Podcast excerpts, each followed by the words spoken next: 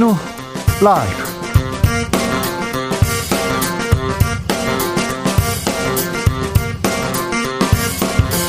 (2021년 12월 14일) 화요일입니다 안녕하십니까 주진우입니다 집값 계속 오를까요 내릴까요 부동산 정책 이번 대선의 핵심 이슈입니다.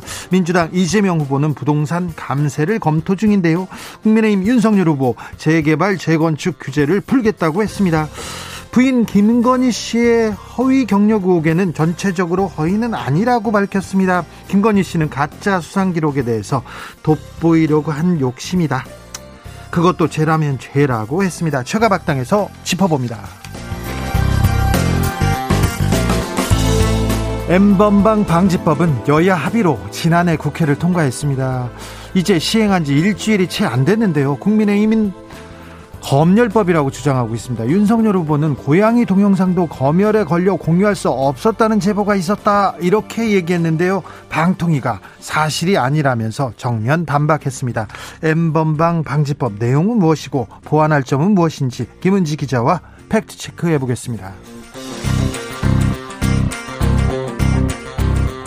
한반도 종전선언은 비핵화를 위한 중요한 모멘텀으로 작용할 것이다.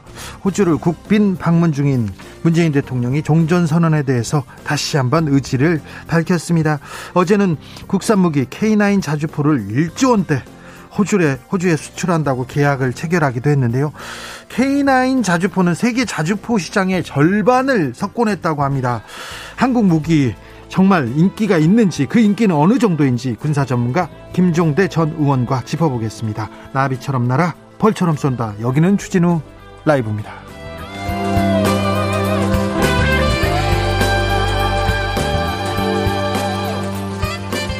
오늘도 자중차에 겸손하고 진정성 있게 여러분과 함께 하겠습니다. 한 해를 정리하는 이맘때쯤 각종 올해 인물 이렇게 발표됩니다. 뭐 주간지에서도 발표하고 신문에서도 얘기하는데요. 미국 시사 주간지 타임에서 올해 인물로 일론 머스크를 선정했습니다. 테슬라와 스페이스X 경영자이기도 하죠. 성과가 있었습니다. 한편으로는 최악의 억만장자, 나쁜 영향력으로 비판도 받았습니다. 우리 주진우 라이브 애청자들이 뽑은 올해의 인물은 누구일까요? 한번 뽑아볼까요? 국내, 구, 국외, 뭐 다 좋습니다. 추천해 주십시오. 추천하는 이유도 간단히 달, 들려주십시오. 샵 9730 짧은 문자 50원, 긴 문자는 100원입니다. 콩으로 보내시면 무료입니다. 그럼 주진우 라이브 시작하겠습니다.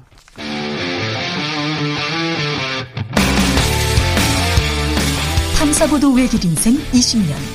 주 기자가 제일 싫어하는 것은?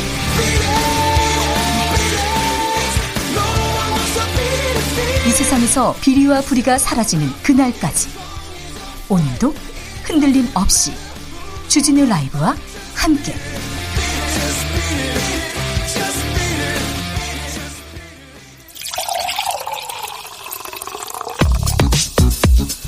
진짜 중요한 뉴스만 쭉 뽑아냈습니다. 줄 라이브가 뽑은 오늘의 뉴스 주스 정상근 기자 어서 오세요. 네, 안녕하십니까. 코로나 상황 어떻습니까? 네, 오늘 코로나19 신규 확진자 수는 5,567명이 나왔습니다. 어, 어제보다 다소 줄긴 했습니다만 어, 역시 화요일 발표된 확진자 수 중에서는 역대 최다를 기록했고요. 위중증 어, 환자는 어 떻습니까? 위중증 환자는 906명으로 900명을 넘겼습니다. 네. 예, 전국의 중환자 병상 가동률이 82%에 육박했고요. 이 병원과 생활치료센터에 가야 하는 병상 대기자는 전국적으로 1,400명이 넘었습니다. 오미크론 확진자는요? 네, 오미크론 확진자는 2명 추가돼서 누적 119명이 됐는데요. 다만 방역 당국은 오미크론 확진자들은 모두 증상이 없거나 증상이 가볍다고 밝혔습니다. 이렇게 되면 일반 환자 진료에도 차질을 빚을 수 있다 이런 지적도 나옵니다. 네, 방역 당국도 이 코로나19 위중증 환자가 1000명 이상 나올 경우 일반 진료에도 직접적인 영향을 미칠 수 있다라고 분석했습니다.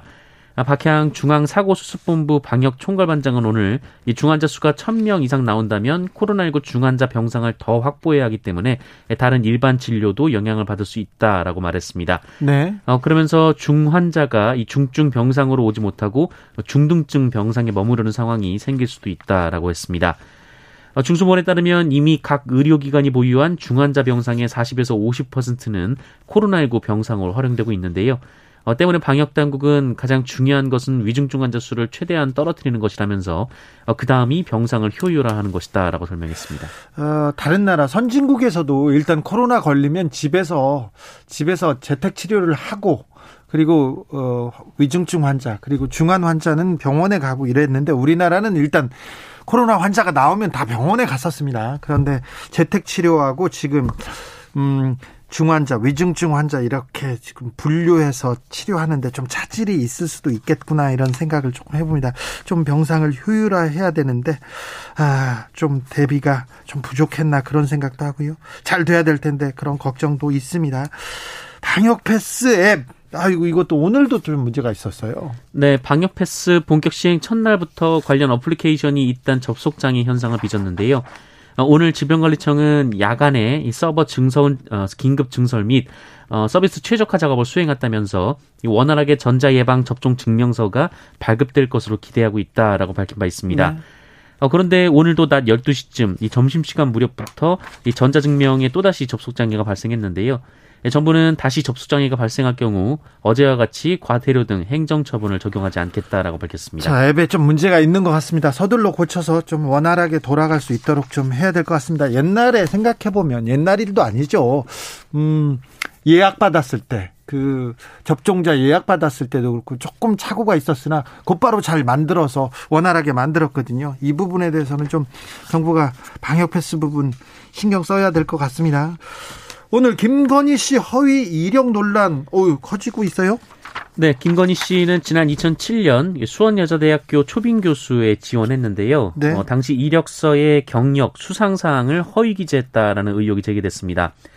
어, 김건희 씨가 해당 이력서에 한국게임산업협회 기획팀 기획이사로 재직했다라고 적었는데 어, 재직했다는 그 기간에 협회가 존재하지도 않았고요. 그 협회가 없는데 거기에서 이사로 일했답니까? 네. 어, 그리고 현재 협회는 기획팀이나 기획 이사란 직제가 없다라고 합니다. 예. 아, 또 김건희 씨는 지난 2004년 8, 8월 어, 서울 국제 만화 애니메이션 페스티벌에서 대상을 수상했다라고 기재했는데 YTN은 이 김명신이란 이름으로 응모된 출품작 자체가 없다라고 했고요.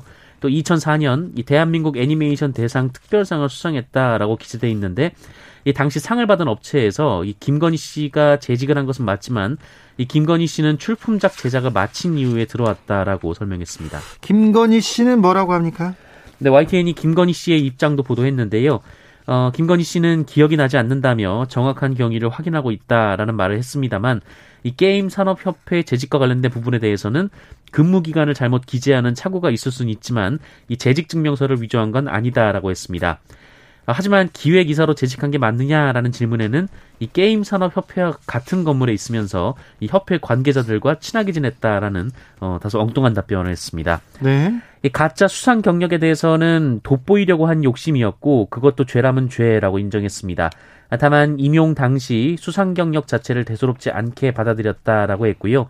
자신이 공무원이나 공인도 아니고 당시에는 윤석열 후보와 결혼한 상태도 아니었는데 어, 이렇게까지 검증을 받아야 하느냐라고 반박했습니다. 참고로 허위 경력과 관련된 사문서 위조죄의 경우 5년 이하의 징역 또는 1천만 원 이하의 벌금형에 처할 수 있습니다. 아, 다만 공소시효는 7년이라 어, 시효는 지난 상황입니다. YTN에서 김건희 씨하고 전화 통화를 한 것 같은데요. 왜 김건희 씨 목소리는 안 나오는 거죠? 네, 어, 그 경위는 잘 알려져 있지는 않지만 그 문, 그 글자로 나왔었습니다. 글자로 나왔죠. 네. 아주 목소리는 안 나왔죠. 네네. 네, 왜 그런지 제가 좀 알아볼게요. 신기하네요. 자, 오늘 관훈 클럽에서 윤석열 후보가 어, 여러 얘기를 했는데 이 부분에 대해서도 입장을 밝혔어요. 네, 윤석열 후보는 처가 기자와 통화해서 결혼도 하기 전 오래전 일까지 뒤지느냐 이렇게 억울함을 말한 것 같은데 어, 그 말은 부적절하다라고 말했습니다. 예, 하지만 김건희 씨는 교수가 아니고 시간 강사와 겸하는 겸임, 겸임 교수라면서 이 수상 경력은 작품 출품에 관여했고 또 개인 경력이라고 얘기하지도 않았다라며 어, 김건희 씨도 인정한 이 수상 경력 허위 기재는 사실이 아니라고 말했습니다. 어, 윤석열 후보는 또한 이 게임 산업협회 기획이사는 실제로 이사라는 직함을 가지고 상당히 도왔다라면서 이 겸임 교수 신청서를 낼 때 이 정당하게 경력 증명서를 발급받아 낸 것이다라고 주장했습니다. 네. 아무튼 김건희 씨의 어, 학력 그리고 경력 그리고 수상 내역 이 부분이 약간 부풀려지거나 어, 사실과 다르다. 이 문제는 조국 전 장관 어, 가족의 표창장 문제와 더불어서 계속해서 조금 논란이 될 가능성은 있습니다. 저희는 이 상황이 어떻게 진행되는지 또 알려드리겠습니다. 어, 윤석열 후보 선대위에서도 공식적으로 어, 이 부분을 지적했네요.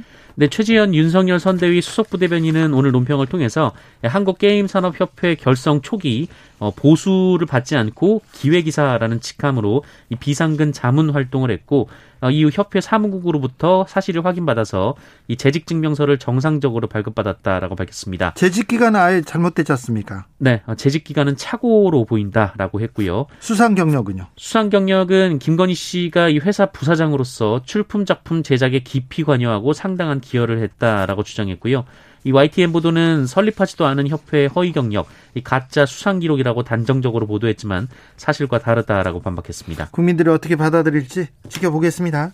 권성동 국민의힘 사무총장 이분은 뭐 윤석열 후보의 최측근이라고 지금 지목되는 분인데요. 성희롱 논란 일었어요. 네, 지난 주말 윤석열 국민의힘 대선 후보가 강원도를 찾았을 당시 권성동 사무총장도 동행을 했었는데요. 네. 어, 지난 10일 이 기자들과 함께 술을 마시던 중 옆자리에 앉아 있던 한 부부에게 성희롱 수준의 발언을 해서 큰 소동이 벌어졌다라는 주장의 보도가 나왔습니다. 어, 열린공감 TV의 보도였는데요. 이 보도된 바에 따르면 권성동 의원이 이 부부의 부인에게 강릉에 이런 미인이 있냐라면서 남편에게 부적절한 얘기를 했다라고 합니다. 네. 아, 하지만 이 권성동 의원은 이 사실을 부인했습니다. 이 술자리를 갔던 중 남편이 자신에게 어, 팬이고 평소에 존경한다라고 얘기를 했고 함께 사진을 찍어달라기에 부인을 보고 미인이십니다라고 얘기를 하고 어, 남편에게 결혼을 잘하셨습니다라고 했다는 겁니다. 어, 그래서 그 부부가 헤어지면서 본인에게 고맙다라는 말까지 했다고 했는데요. 어, 그러면서 관련 보도에 대해 강력한 법적 조치를 경고했습니다. 그런데 그날 경찰이 출동한 거는 맞습니까? 네, 언론의 취재에 따르면 이날 112에 신고 접수가 된 것은 사실입니다. 어, 경찰 관계자는 권성동 의원 관련해서 출동한 사실이 있다라고 했고요. 예, 다만 내용은 확인해 줄 수 없다라고 했습니다. 어, 그리고 관련 사안은 현장에서 종결됐다라고 말했습니다. 민주당은 피해 당사자가 즉시 현장에서 경찰에 신고했고 어, 이후 경찰이 이 사건 현장에 출동까지 했는데 이 칭찬을 받은 사람이 왜 112에 신고를 했느냐라고 반문을 했습니다. 어, 이에 대해 이준석 국민의힘 대표는 오늘 아침 라디오 방송에 출연해서 이 권성동 의원과 배석하던 기자들도 이상한 걸 못 느꼈다고 한다라고 주장했는데요. 하지만 경찰이 왜 출동했느냐라는 질문에는 본인도 의문이라고 말했습니다. 2581님이 나는 안다. 검찰이 어떤 처분을 내릴지를 답은 혐의 없습니다. 이렇게 얘기했는데 경찰이 지금 수사하고 있는데 어떻게 처분을 내리는지 또 이것도 지켜보겠습니다. 이재명 민주당 후보 양도세 관련 발언을 했어요. 네, 이재명 후보는 그제 이 김천 추풍령 휴게소에서 기자간담회를 열고 이 다주택자 양도 소득세를 1년 유예하겠다라는 입장을 밝혔습니다. 예. 어, 이재명 후보는 다주택자 양도세를 중과하고 종합부동산세를 부과하는 바람에 집을 팔고 싶어도 이러지도 저러지도 못하는 입장이 있는 것 같다라면서 네. 이 처분 시점에 따른 차등 완화를 당과 협의 중이라고 밝혔습니다. 네. 또 이 시골 운막을 사놓았더니 이주택자 종부세 부과하는 것은 억울하다는 문제 제기가 있다라면서 이것이 타당한 것 같다라고 말했고요. 네. 어, 이를 통해 종부세도 일부 사례에 한해서는 조정할 수 있음을 시사한 것으로 풀이되고 있습니다. 정부 여당에서는 아직 협의 중이라고 했는데 아직 방향을 잡지는 못한 것 같습니다. 네, 윤호중 민주당 원내대표는 오늘 MBC 라디오 인터뷰를 통해서 당내에서 논의 중인데 찬반이 엇갈린다라며 분위기를 전했습니다. 어, 윤호중 원내대표는 지난해 5월 말까지 다주택 양도세 중과를 시행하지 않았는데 효과가 별로 없었다라고 밝혔습니다. 네. 아, 다만 정책 의총을 열어서 당론을 정할 것이라고 밝혔고요. 이 국회에서 법을 고쳐야 되는 부분이기 때문에 정부하고도 상의해야 될 일이다라고 말했습니다. 네. 아, 하지만 정부도 반대 입장인데요. 홍남기 경제부총리 겸 기획재정부 장관은 이 다주택자 양도세 중과 유예에 대해 정부에서 논의할 그리고 추진할 계획도 없다라고 밝혔습니다. 어, 박수현 청와대 국민소통수석도 다음 정부에서 검토할 문제라고 선을 그었습니다. 이재명 후보 어, 코로나 검사를 받았다고요? 네, 더불어민주당 이재명 후보가 오늘 코로나19 검사를 받았습니다. 이 대구 경북 순회 일정에서 만난 당 관계자 중에 확진자가 발생했다고 하고요. 어, 이재명 후보는 직, 어, 해당 확진자와 직접 접촉하지는 않았지만 약 1m 떨어진 거리에서 서로 인사를 나눴다고 합니다. 네. 어, 이에 TK 일정에 동행한 부인 김혜경 씨도 검사를 받았고 오늘 일정이 모두 취소가 됐습니다. 건강에 이상이 없다고 합니다. 그런데 일정은 모두 취소됐습니다. 재난 속보 알려드리겠습니다. 제주 서귀포시 서남석 쪽 32km 해역에서 규모 5.3의 지진이 발생했다고 합니다. 아, 아직 피해는 어, 집계되지 않았는데요. 자시, 자세한 소식 들어오는 대로 알려드리겠습니다. 성폭행 피해자를 성노예로 계속 괴롭혔던 악랄한 범죄가 드러났습니다. 네, 직장 동료를 협박해 오랜 기간 성노예로 부리면서 각종 성범죄를 저지른 20대 공무원이 항소심에서 징역 12년을 선고받았습니다. 어, 이 남성은 지난 2019년 8월부터 약 1년 8개월여간 무려 29차례에 걸쳐서 이 동료 여성의 나체 사진과 성관계 동영상을 촬영하고 어, 이를 남편과 가족 등에게 뿌릴 것처럼 협박한 뒤 어, 강간을 해왔습니다. 어, 이 남성은 여성이 자신과 만남을 거절하거나 성관계를 거부하면 SNS로 메시지를 보내서 사진, 영상을 유포하겠다고 협박한 것으로 조사가 됐습니다. 네. 아, 특히 배우자가 있는 여성이 주말마다 남편을 만나러 가려고 하면 이러한 협박의 수위를 높였고 이 자신과의 만남을 정례화하거나 성관계 시 준수 사항 등을 명시한 어, 이른바 성노예 서약서까지 장, 작성하도록 강요했다고 합니다. 네. 아, 결국 이 여성은 극심한 정신적 고통에 극단적인 선택을 시도하기도 했다고 하는데요. 어, 애초에 이 남성은 여성이 이 자신의 호감 표현을 받아주지 않자 집으로 유인해 성폭행했다고 하고요. 이때 불법 촬영을 한 것으로 전해졌습니다. 아, 가해자는 1심에서 징역 9년을 선고받았습니다만 항소심은 범행에 비해 원심의 형이 너무 가볍다며 징역 12년을 선고했습니다. 징역 12년도 형이 너무 가벼운 것 같습니다. 제, 상, 제 생각으로는요.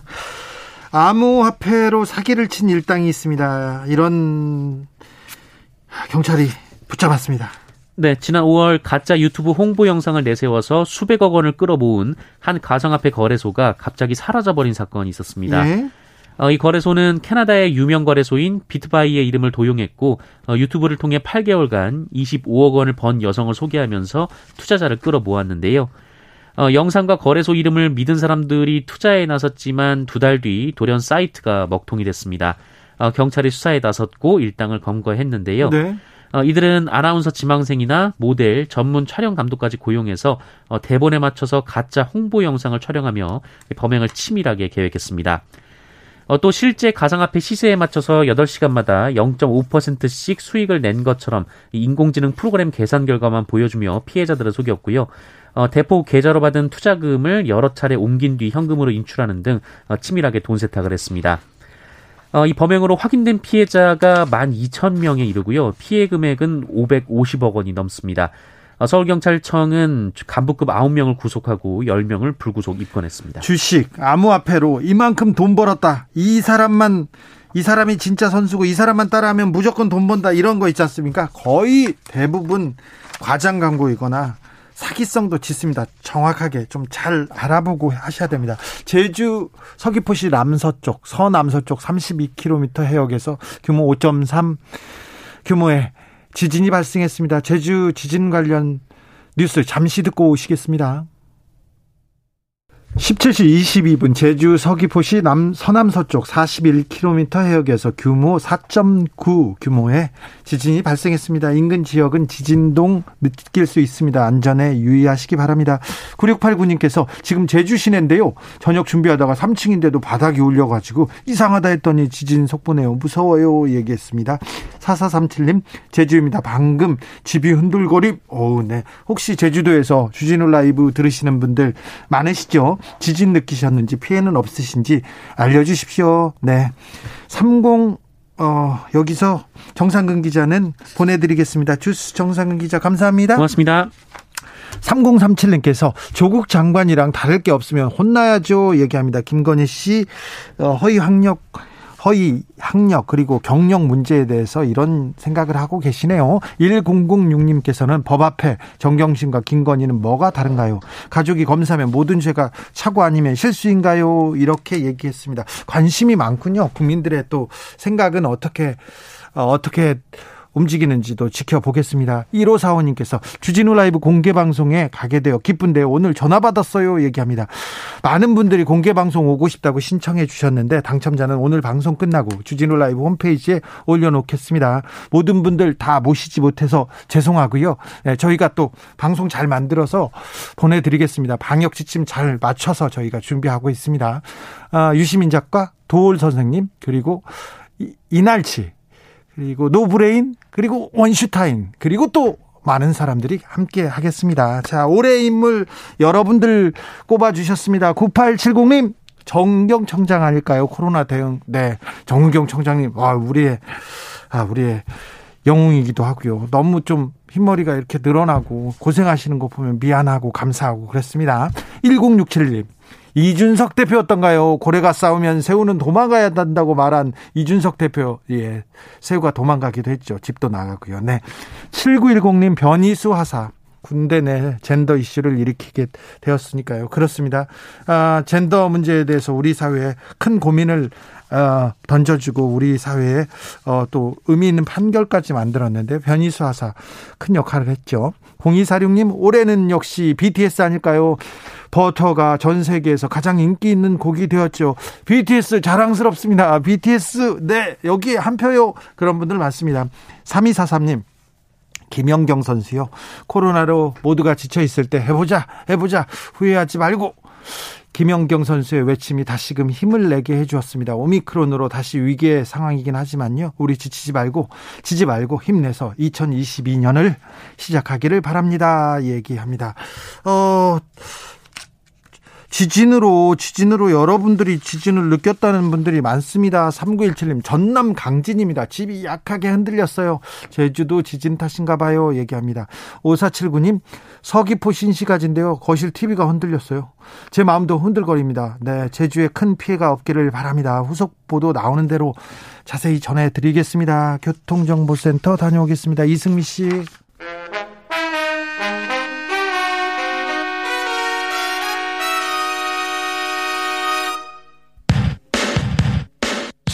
라이브 돌발 퀴즈. 오늘의 돌발 퀴즈는 객관식으로 준비했습니다. 문제를 잘 듣고 보기와 정답을 정확히 적어 보내주세요. 넷플릭스 시리즈 오징어 게임이 이 시상식의 주요 부문 후보로 지명됐습니다. 오징어 게임은 작품상 후보에 이정재 오영수 배우는 각각 나무조연상과 나무조연상 후보에 올랐는데요. 한국 작품이 언어의 장벽을 넘을 수 있을지 이목이 쏠리고 있습니다. 여기서 문제. 아카데미 시상식보다 한 달 정도 먼저 열려 아카데미의 전초전으로 평가되는 이 시상식의 이름은 무엇일까요? 보기 드릴게요.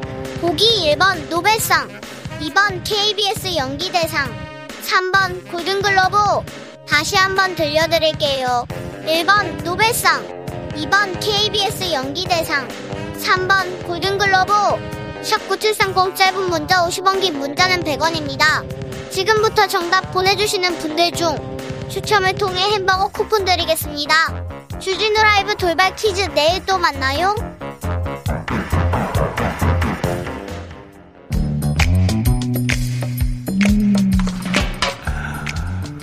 오늘의 정치권 상황 깔끔하게 정리해드립니다. 여당 야당 크로스 최가박과와 함께 최가박당 여야 최고의 파트너입니다. 주진우 라이브 공식 여야 대변인 두 분 모셨습니다. 박성준 더불어민주당 의원 어서 오세요. 네, 안녕하세요. 최영두 국민의힘 의원 어서 오세요. 네, 안녕하십니까.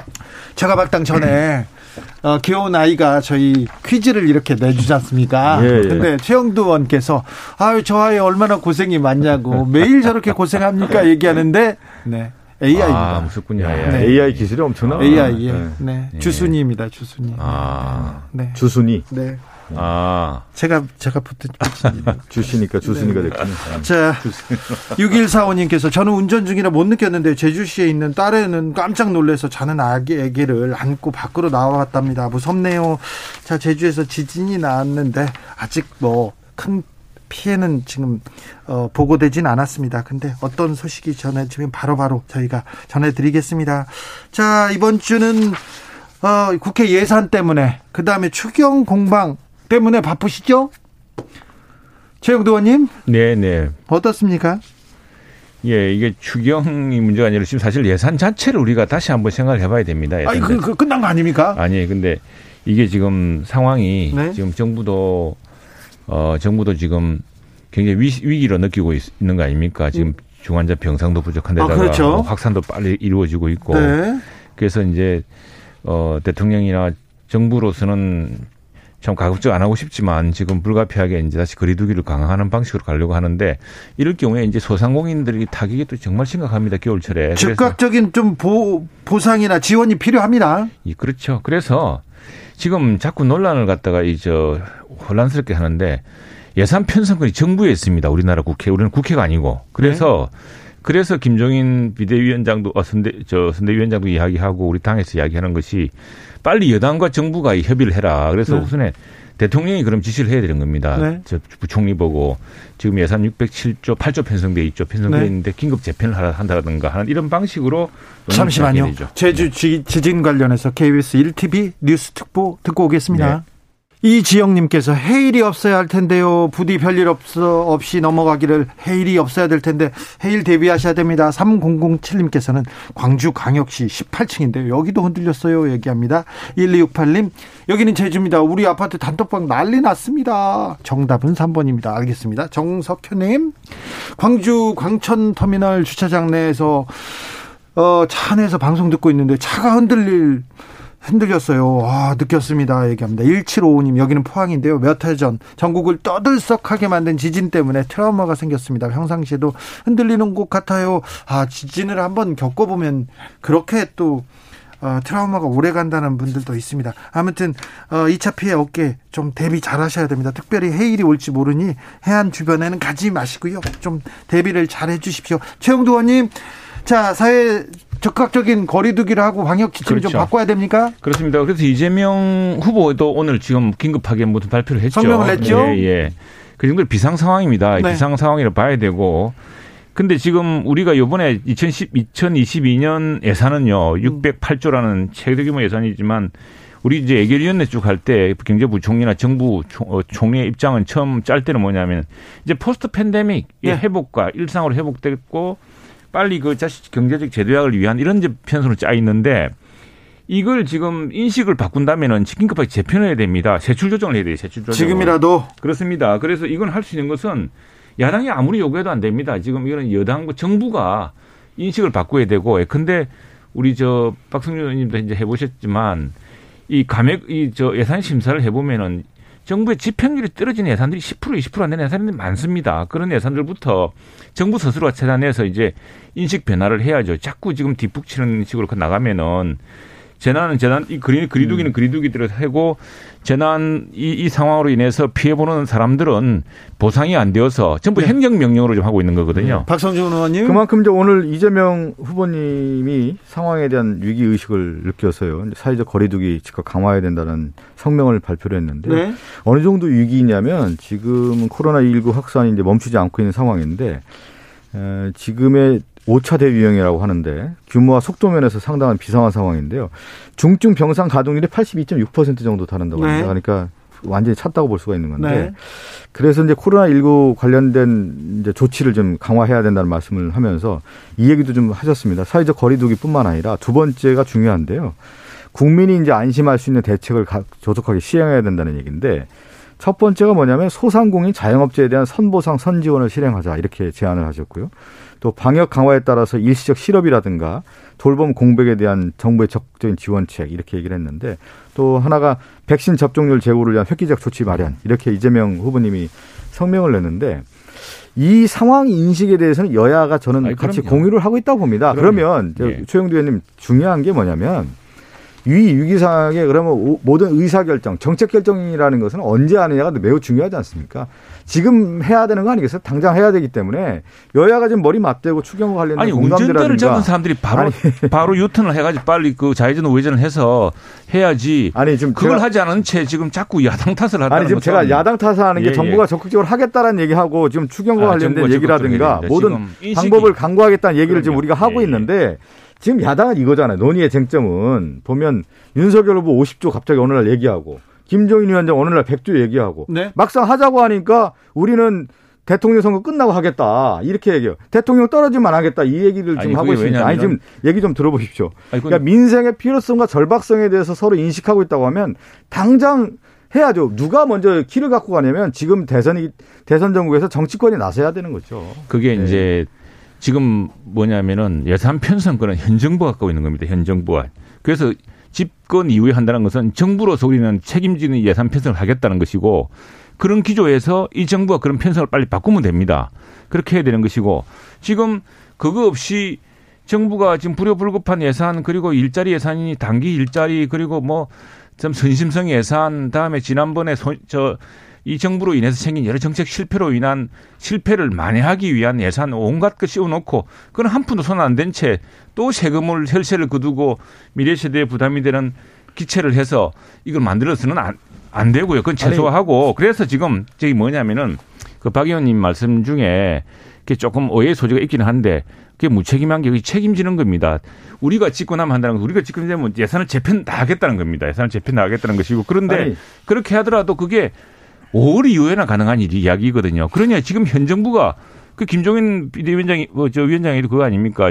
저 우리 이준석 대표 이야기도 지금 여당 대 여당이 빨리 움직여서 청와대가 빨리 움직여라. 자, 청와대가 아니, 움직여서 그럼 즉각적인 손실 보상합니까? 아니 지금 임시국회 열었기 때문에 임시국회에서 여야가 맞대고 하나하나 봐야 되는 거죠. 지금 손실보상에 대한 문제든 방역에 대한 문제든 그러면 예산과 관련된 얘기를 충분히 할 수가 있는 거고요. 또 정부는 정부대로 하고 같이 이렇게 가는 것이지 어디서 먼저 하고 지금 그런 상황이 아니잖아요. 아니, 긴급한. 상황이고 위기 그 상황에서는 항상, 항상, 그 혼자서 다 하고서 야당 말이라면 아주 죽으라 해도 듣지 않고 있다가 지금 이런 상황에서는 꼭 야당을 하는데 당연히 지금 할 수 있습니다. 해야 되는 이야기인데 먼저 뭐냐면 순서가 정부 안에서 예산을 가지고 이거 이렇게 재편하겠습니다. 근데 우리가 받아들일 수 있는 건 뭐냐면은 그냥 별도로 백조를 또 합시다. 그건 받아들일 수 없다는 거죠. 그거는 정부가 정부 내에서는 예산을 재편하고 세출을 조정하고 우선에 불필요한 예산들 잘못된 정책을 많이 하게 쓴 예산들 그런 부분 다 조정해서 그러니까 시작하자는 것이고요. 정책 결정이라고 하는 것은 지금이 위기이냐 가장 어려운 시기냐 그럼 이걸 당장 할 것이냐 그럼 유예할 것이냐 이걸 결정하는 게 정책 결정이에요. 그러면 지금 야당도 계속 얘기하고 있잖아요. 위기의 시대고 지금 특단의 대책이 필요하고 모든 방법을 강구해야 된다 얘기하면서 지금 하자고 하면은 아, 지금 해야죠. 왜 뭐. 지금 당장 하자고 하면. 아니, 근데 왜, 그러니까 정부가 지금 당장 갖고 오라니까, 그걸 갖다가. 자, 예, 예. 이재명 후보가 일상 회복 잠시 멈춤이 필요하다면서 선 보상 선 지원하자고 자영업자는 현금으로 먼저 보상하자 이렇게 오늘 긴급 성명을 냈는데 이 부분은 어떻게 보십니까? 그 부분도 이재명 후보의 기존의 입장과 다르지 않죠. 그러면 우리가 네. 지난 1년 내내 손실 보상하자고 이야기할 때는 뭐 하다가 지금 뒤늦게 대선에서 지지율 떨어지니까 이런 소리 합니까? 그분은 항상 하시던 게 소상공인 두텁게 이렇게 하는 것보다는 전 국민에게 몇십만 원씩 골고루 나눠주자고 계속 강조하신 분 아닙니까? 우리가 지난번에 손실 보상하자고 지난 7월 달에 그 주경 짤 때 손실보상 고작 1조에서 저, 저 1조 재원을 마련했습니다. 네. 그러면서 25만 원씩 전 국민 88% 나눠주려고 13, 4조를 예산 편성을 했어요. 그걸 했던 분들 아닙니까? 지금, 지금 그래 놓고 지금 와서 뒤늦게 지금 무슨 앞뒤가 안 맞는 이야기를 합니까? 이, 이 코로나라고 하는 것은 모든 국민이 지금 어려움에 처해 있기 때문에 그래서 전 국민 재난지원금으로 하자라고 이재명 후보가 계속 얘기했는데 예. 이 전국민 재난지원금에 대해서 누가 발목을 잡았습니까? 야당에서 상당히 좀 발목을 잡지 않았습니까? 그래서 그게. 아니 그래서 자조식에서 지금 전 국민 지금 잘 들어보세요. 그래서 전 국민 재난지원금을 통해서 지금 와서 갑자기 그 누구 탓하면서 아니 그래서 아니, 지금 골고루 줄 게 아니라 어렵고 정말 코로나라 죽거나 얼어 죽거나 이렇게 죽은 지금은 마찬가지다 하는 소상공인 해줘야죠. 91님께서 국회에서 좀 해야죠. 이제 대통령이 하면 선심이다 하지 말고 빨리 국회를 열어서 회의해야 되는 거 아닙니까? 임시국회가 되기 때문에 빨리 하면 됩니다. 하면 되죠. 예, 하면 됩니까? 하는데 네. 아니 여당과 움직이지도 않으면서 괜히 야당 핑계만 대고 있는 거예요. 지금 여당이 나와서 지금 그럼 예산 재편하겠습니다. 이거 이거 우리가 최소한 세출을 줄일 테니까 네. 세출을 바꿔 볼 테니까 부족한 재원을 이렇게 합시다라고 협의하면 되는데 그걸 움직이지도 않고 야당이 안 움직여서 안 움직이고 이렇게 호도를 하니 참 저희들이 답답해서 미칠 지경입니다. 박성준 의원 임시국회 열어서 여야 원내대표 협상 테이블에 와서 그러면 하면 되는 건데요. 예, 예, 네. 지금 야당에서 상당히 성격했다라는 것은 누구나 다 알고 있는 사실이고 지금 방역과 소상공인 지원 문제에 관련된 부분은 뭐 야당도 지금 얘기하기 때문에 지금 임시국회 지금 시작됐으니까 네. 바로 시작해 논의하고 어디서부터 어떻게 할 것인지에 대한 것들도 야당도 적극적으로 안을 내면 되는 거죠. 그렇죠. 8410님께서 누가 하는 것이 중요한 게 아니라 지금 하는 게 중요합니다. 지금이요. 지금 그 자리에 핑계대고 탓하라고 나오셨습니까? 지금 좀 해주세요. 소상공인들은 즉각적인 손실 지원 필요한 것 같습니다. 우리가 계속 이야기했는데 지금까지 정부 여당이 말을 안 들은 겁니다. 그래서 지금 빨리 정부 않죠. 여당이 조의원님. 정부 여당이 아니 그래 소상공인은 그래 지난 3월 달부터 아니, 4월 달부터 행정명 따라서 영업 제한하고 그렇게 손실을 감수해 왔는데 그래 고작 지난 7월 달에 법 발의하면서 해준 게 1조입니다. 1조. 그러면 전국민 재난지원금이랍시고 25만 원씩 25% 나눠 저 88% 나눠 줘 가지고 그때 소상공인들이 얼마나 눈물 흘는지 아십니까? 어렵고 힘들고 정말 정부의 행정 명령 정부가 아니, 그러니까 아니, 자기들이 방역해서 우리가 책임지겠다는데 정부의 행정명령 그냥 몇 시 무조건 문 닫아라. 세 명 이상 무조건 받지 마라. 이래서 못 받아서 이 손실을 감수한 분들한테 국가가 최소한의 보상도 해주지 않은 채 지금까지 왔던 겁니다. 이 부분에 그러니까 대해서 아니 지금 보세요. 그동안에 논의가 됐던 건 뭐냐면 전 국민 재난지원금이 한 축이 있는 거고요. 또 예. 하나가 뭐냐면 손실 보상과 관련된 두텁고 넓게 하겠다라는 게 한 축이 있는 겁니다. 네. 이렇게 해서 이건 뭐냐면 온 국민 지금 얘기한 것처럼 이 코로나로 위해서 다 고통을 겪고 있으니까 재난 지원이라는 형태를 하나가 있는 거고 또 하나는 소상공인들이 상당히 어렵기 때문에 보상에 대한 관련된 법을 만들어서 지금 하고 있는 거 아니겠습니까? 그런데 지금 시점에서는 좀더더 적극적으로 두텁고 넓게 하자라고 하는 것을 지금 제안을 하는 거고요. 지금 시점에서 하자는 얘기죠. 가장 당장 하자는 것이 아니, 핵심이라고 볼 수가 있는 반대할 이유도 없고 네. 지난 저 이 손실보상법 만들자고 했을 때도 그렇고 다음에 그 추경 짤 때도 20조 30조 되는 예산 중에 정말 대부분을 손실보상으로 주로 하자. 그걸 다 해주는 못한다 하더라도 국가가 행정명령을 내려서 상인들이 스스로 자기 방역도 할 수 있고 함에도 불구하고 그렇게 손해를 입고 지금 큰 벌써 1년, 1년 이상 손실을 감당하고 있는데 그걸 제대로 해주자 그랬더니 아 그거는 돌보지도 않고 전 국민들한테 25만 원씩 나눠주는 게 더 중요합니다 했던 분들이 지금 갑자기 말을 바꿔가지고 그렇지 않습니까? 4770님께서 전 국민도 줘야 합니다. 국회의원들 빼고는요 다 힘들어요 얘기합니다. 자, 자 우선, 그분들은 네. 손실 보상이 되면은 바로 더 큰 보상을 받을 수 있는 분들입니다. 지금 그렇게 말씀하시는 분들은 지금 골고루 나눠져 가지고 되는 문제가 아니고요. 아니, 지금 아니 말로 국회의원도 그렇고 저희들 뭐 받지도 않았습니다만은 아니 그 공무원들이라든가 이런 분들 이거 뭐 코로나 때문에 월급 한 번 깎인 적 있습니까? 그런데 다 그걸 나눠줘야 됩니까? 그거를? 최 의원님, 이 코로나라고 하는 것을 기본적으로 인식을 해야 되는 거고요. 저, 처음에 이제 전국민 재난지원금 지원했을 때 그 전국민 재난지원금 가서 실질적으로 식당이라든가 자영업자들과 이제 이런 모든 선순환 구조로 많이 돌았던 거 아니겠습니까? 네. 그러다가 이 재난지원금에 대한 폭을 어떻게 할 건가 여야가 워낙 그 쟁점이 되다 보니까 합의점을 받아서 뭐 70%냐 80%냐 이렇게 결론 났던 거 아닙니까? 자. 그래서 나머지 부분은 손실보상과 관련된 부분은 좀 더 손실보상법으로 통해서 소상공인 자영업자 지원에 대한 법원이 나왔던 거고요. 그래서 그것은 그래서 지금까지 논의됐던 네. 얘기를 하는 거고 지금 그렇게 그러면 이급하고 당장 해야 돼도 긴박하고 임박하다고 하면은 지금 이제 바로 하자는 거죠. 잠시만요. 오늘 네. 이재명 후보가 네. 소상공인을 위해서 즉각적인 손실 지원하자. 예. 현금이라도 주자 얘기했습니다. 윤석열 후보도 오늘 자영업자 전쟁 같은 현실이다. 신속하게 지원하자. 둘 다 신속하게 지원한다는데 왜 지원이 안 되는 거예요? 아, 왜냐하면 이재명 후보는 이전 저 6개월 전에 했던 이야기 다르고 그때 경기도에 기본 재난금 나눠주고 전부 그런 거 했다 아닙니까? 그리고 저기 보십시오. 저 그래서 재난 지원금을 저 전국민 나눠 주더라도 그러면 계층적으로 어려운 사람들, 소득 하위 50%를 주자. 그게 사실은 분배 효과도 있는 거 아니냐. 그랬더니 그 주장한 교수가 지금 당원 정치권 대 되지 않습니까? 민주당에서.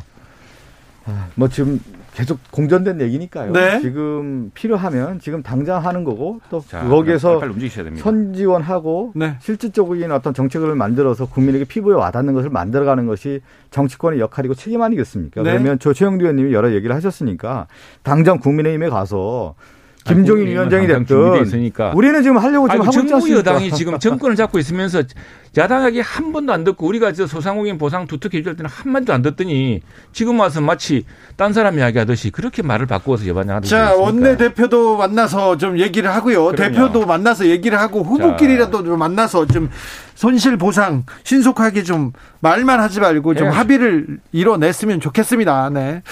1188님께서 정권을 잡아야만 소상공인 지원금을 지급하고 지금 정권에선 절대 안 된다는 건가요? 이렇게 물어보는데 지금 정권에서 안 해줬죠. 왜냐하면 왜냐하면 지난번에 7월 어, 달에 아, 추경 예산안 보십시오. 추경 예산안 보십시오. 손실 보상금 1조입니다. 1조 우리가 원래 8천억 돼 있던 거를 조금 더 늘려서 1조 2천억인가를 했어요. 그렇게 인색합니다. 그런데 전 국민 나눠주는 데는 아주 막 그냥 아주 그냥 그 혈안이 돼 있었습니다. 이 정책이라는 게 항상 살아있는 거 아니겠습니까? 늘 네. 같이 하는 게 처음에 어떻게 됐습니까? 어려우니까 대출 완화해줘서 대출로 숨통을 트이는 거고요. 네. 그 다음에 또 현실적으로 어려우니까 손실 보상법을 만들어서 실제 또 거기에 따른 보상을 하는 거고요. 또 이제 또 진행 과정 아니겠습니까? 지금 당장 또 어렵다고 하면 선지원을 통해서 해결하겠다라고 하는 거. 이런 모든 정책들이 어느 날 갑자기 무슨 뭐 무자르듯이 딱 되고 이런 게 아니지 않습니까?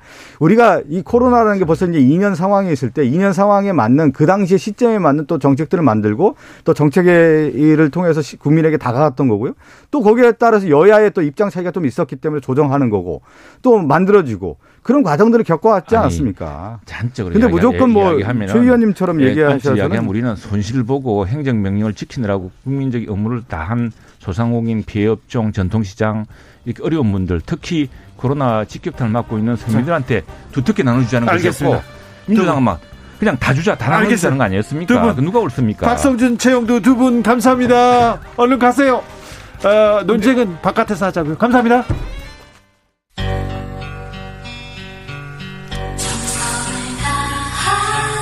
정성을 다하는 국민의 방송 KBS 주진우 라이브 그냥 그렇다고요. 주진우 라이브 2부 시작했습니다. 지금 막 라디오 켜신 분들 2부부터 합류하신 분들 계시죠? 어서 오십시오. 7시까지 함께 해 주십시오.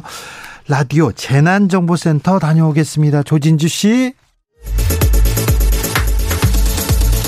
주진우 라이브 감염병 관련 속보도 들어와 있습니다. 충남 천안 산란계 농장에서 고병원성 조류 인플루엔자가 발생했습니다. 전국 가금 농장에서는 차단 방역을 강화해 주시기 바랍니다. 아이고 감염병에 지진까지 아, 어렵습니다. 코로나도 그렇고요. 제주도 현지 잠깐 연결해서 지진 상황 살펴보겠습니다. 서귀포 수협 현승표 주임님, KBS 제주총국 재난통신원입니다. 안녕하세요. 예, 안녕하세요. 제주도에서 규모 4.9 지진이 발생했습니다. 혹시 느끼셨어요? 아, 예, 저는 저희 사무실 3층 건물에 있었는데요. 네. 예, 저 굉장한 굉음과 함께 제 발밑으로 네. 이 건물이 흔들리는 느낌을 받을 수 있었습니다. 현 주임님, 그 굉음도 막 들렸습니까? 예, 건물이 먼저 움직이기, 움직이기 전에 네. 엄청난 굉음이 발생하더라고요. 아, 그래요? 예, 어, 뭐지 뭐지 하다 갑자기 건물이 움직이다 보니까 네. 그제서야 지진이 일어났다는 걸 알게 됐습니다. 땅이 막 흔들리고 진열장 물건이 떨어지는 그런 영상은 보였는데 혹시 주변에 피해는 없으신가요? 아, 예. 다행히도 네. 지진이 발생했을 때 뭐 물건이 떨어지거나 그 정도 정도는 아니어서요. 네. 피해는 없고 또 저희가 또 옆에 주변을 둘러보니까 다행히도 어떤 피해는 없었습니다. 제주도에 지진 제주도에서 지진 느끼신 적 있으셨나요? 그 전에도? 저는 네. 저 제주도에서 계속 살았지만은 네. 저희 주변 분들도 말씀하시는 게 이런 강도 지진 몸소 느껴보는 게 처음이라고 다들 하시더라고요. 예, 저도 처음이고요. 네. 10초 정도 이렇게 지속됐다는데 어느 정도 느끼셨어요? 어, 굉음 포함하면은 한 5초 정도 느낀 것 같습니다. 아, 그렇습니까? 네. 아, 1917님께서 여지는 없나요? 걱정이 큽니다. 이렇게 물어봅니다. 예, 다행히도 그 좀 지진이 큰 게 한번 발생한 다음에 저희도 여진이 생길까 이렇게 좀 두려움이 있었는데 다행히 네. 지진이 발생 안 해가지고 네. 예, 다행 지금 다행으로 생각하고 있습니다. 재난 속보는 바로 받으셨습니까? 예, 저, 저 놀라웠던 게 예. 지진이 일어남과 동시에 그 경보 그 문자 경보 재난 경보 있잖아요. 네. 그거 그게 울려가지고 좀 어, 신기했습니다. 그 신기하네요. 바로 네. 왔어요? 지진은 거의 뭐 1, 2초 차이도 안 나고 거의 바로 왔습니다. 아, 네, 빠릅니다. 네, 고생하시는 네. 분들이 많군요. 해일 걱정하시는 분들 많습니다. 좀 네네. 걱정이 됩니다. 네, 그렇죠. 이제 또 지진이 또 일어나면은 해일도 되게 자연스럽게 좀 걱정해야 될 부분인데, 네. 다행히도 이제 추가적인 지진이 없어서 지금 네. 좀 그래도 완전히 대비는 해야 될 것 같고, 예. 네, 알겠습니다. 뭐 지켜봐야 될 것 같습니다. 추가 피해 없기를 바라고요. 더 조심하십시오. 예, 알겠습니다. 감사합니다. 네, 감사합니다. 네 네. 정치 피로, 사건 사고로 인한 피로, 고달픈 일상에서 오는 피로. 오늘 시사하셨습니까? 경험해 보세요. 들은 날과 안 들은 날의 차이. 여러분의 피로를 날려줄 저녁 한 끼 시사. 추진우 라이브.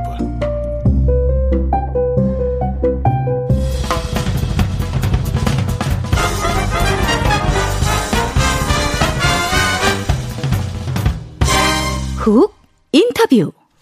모두를 위한 모두를 향한 모두의 궁금증 훅 인터뷰. 전 세계적으로 K 열풍 대단합니다. K-팝의 BTS의 K 드라마 그 전엔 영화도 K 영화도 있었죠. 그런데 이번엔 K9 자주포입니다. 문재인 대통령이 호주에 갔는데 어, K9 자주포를 1조 원 규모나 수출을 했다고 합니다. 맨날 무기 사올 줄만 알았지 수출도 하는군요. 어, 우리 무기 수준이 어느 정도인지 군사력은 어느 정도인지 군사 전문가 모셨습니다. 연세대 통일연구원 개원 교수 김종대 전 의원 안녕하세요. 안녕하십니까. 자 문재인 대통령이 호주 갔는데 네. 호주 갔는데 포괄적 전략 동반자 관계 이렇게 격상됐다 이렇게 나오는데 이게 무슨 말입니까? 그러니까 자꾸 이런 말을 만들어야 격상시킬 게 많은 거거든요. 아, 그래요? 예, 말이 어렵죠. 네. 포괄적 전면 어, 전략 동반자 관계. 그러니까 이거는 안보, 네. 경제, 문화, 인적 교류, 혁신 이런 모든 면에서 이제 관계를 좀 더 강화하자. 네. 그러다 보니까 정상회담 선언문도 이번에 무지한히 길어요. 그래요? 예. 읽어보시는데 한참 걸릴 겁니다. 뭐 협력할 게 한두 가지가 아니에요. 호주하고 중국하고 사이가 좀 안 좋잖아요. 그렇죠. 지금 안 좋은데 지금 가서 호주하고 얘기를 하면서 좀 네. 외교적으로 얻을 게 좀 많습니까? 글쎄요, 우리가 흔히 어, 미국의 생각을 알고 싶으면 호주 가서 물어봐라. 네. 이런 얘기가 나올 정도로 네. 최근에 호주와 그 미국의 관계가 굉장히 강화돼 있거든요. 네. 그러면서 반중 전선으로 공조를 하고 있어요. 예. 자, 이런 상황에서 이제 그 문재인 대통령께서 호주에 가가지고 군사 안보 이 방위 산업 협력을 했다. 예. 이런 것들은 좀 상당히 의미가 있다고 보여지네요. 아, 그렇습니까? 예. 자, 호주에 K9 자주포를 1조 원 규모나 수출했다고 하는데 어 음. 이게 어느 정도 규모입니까? 저희 우리나라에서 무기를 수출했다 이런 얘기는 좀 듣기 힘들지 않습니까? 그러니까 이게 생산 시설까지 져줘서 예. 거기서 생산하는 거예요. 그래요? 예. 그런데 자주포를 30대 생산하고 또 탄약 운반 장갑차라고 자주포에 장전을 합니다. 포를. 네, 네. 이거를 그 탄약을 잔뜩 실은 그 장갑차가 가서 하는데 이걸 15대 정도. 네. 그다음에 생산 시설을 짓고 하니까 규모가 커지죠. 네. 이렇게 되면은 이건 단순한 무기 수출이 아니에요. 예. 앞으로 이 K9 자주포를 매개로 해서 굉장히 국방 협력이 강화된다는 뜻입니다. 아 그렇습니까? 예. K9 자주포가 지금 전 세계 자주포 시장을 석권했다면서요? 그렇죠. 네. 그건 이유가 있어요. 네. 그 미국이 2000년대 들어오면서 이 자주포 생산을 안 해버린다고. 잠시만요. 자주포가 뭡니까? 아 자주포는 견인포와 자주포 두 가지가 있는데 네. 견인포는 트럭으로 끌고 가야 돼요. 네네. 근데 자주포는 자기가 간다는 거예요. 아 그래요? 예. 자주 쏘아서 자주포는 아니군요. 아, 네. 알겠습니다. 그래서 말씀을. 네. 네. 자 그래서 이제 음.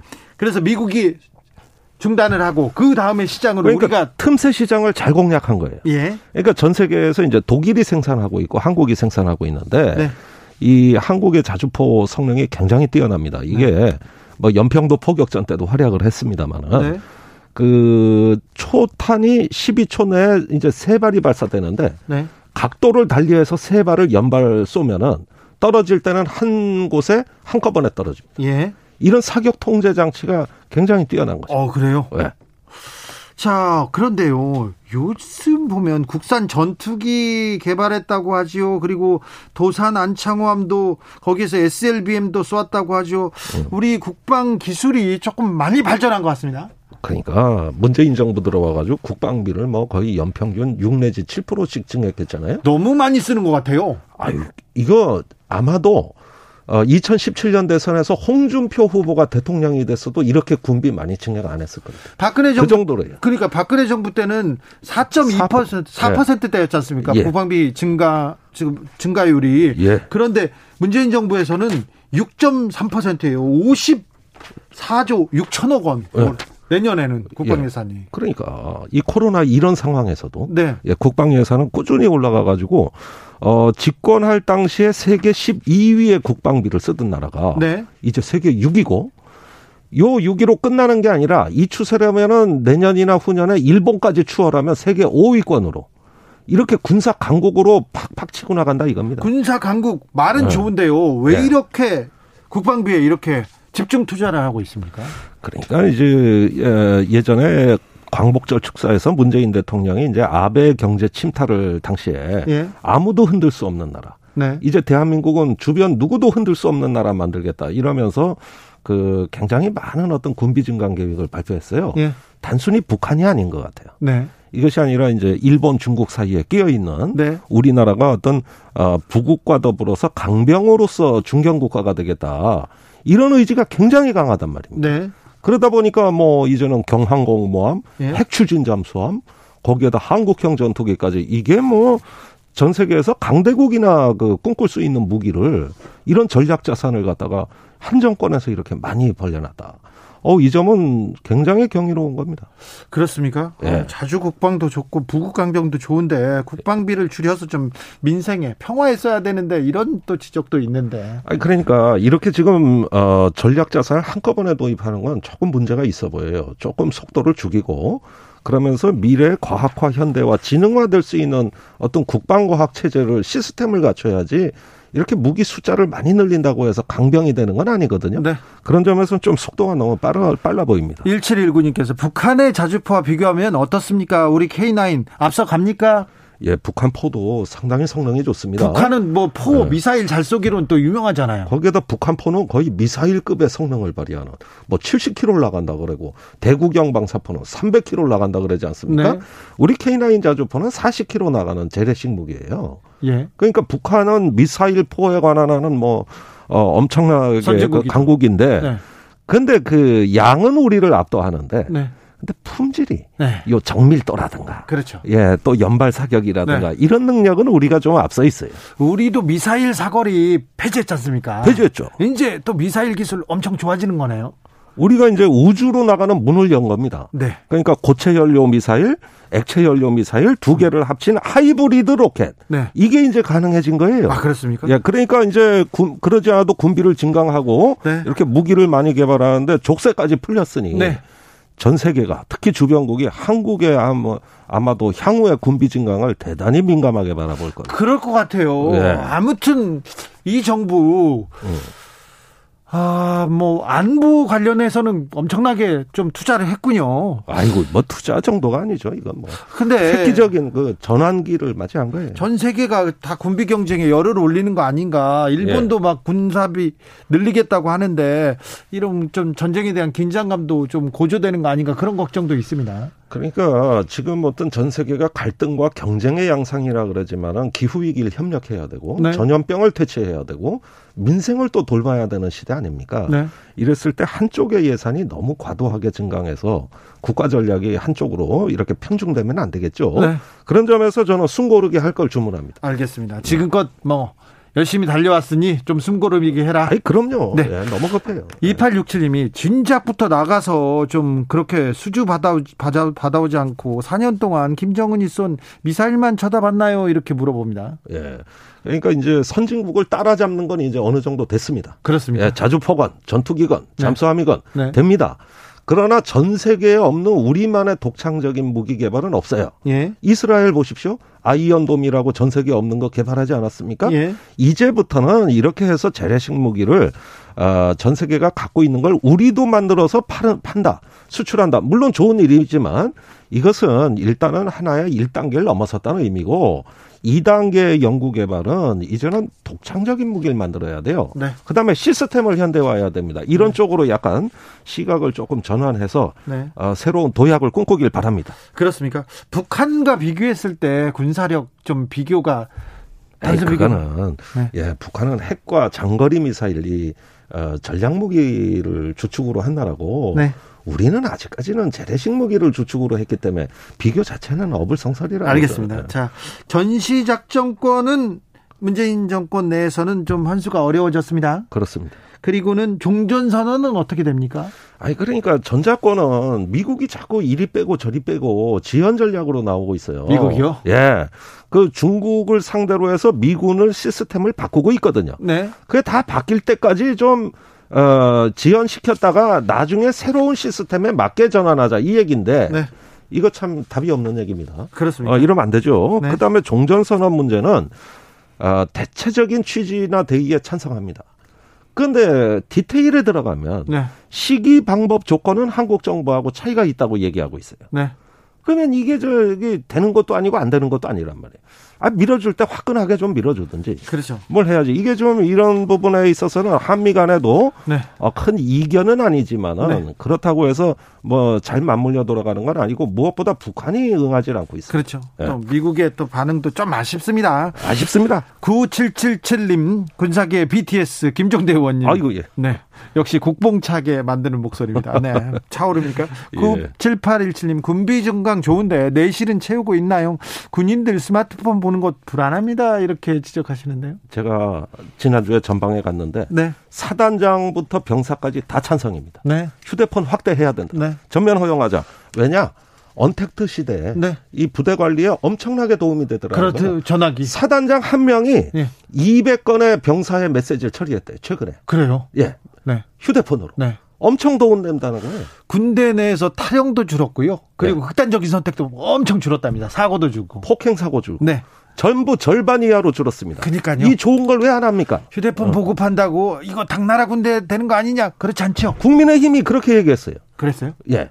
그래가지고 반대했었어요. 네. 그런데 보급하니까 모든 게 좋아졌어요. 그렇죠. 예. 네. 그것도 주로 군대 안 가신 분들이 그 얘기했어요. 그, 그, 네. 군대 내 안전 사고도 많이 줄었다. 많이 줄었어요. 네. 50% 이하입니다. 네.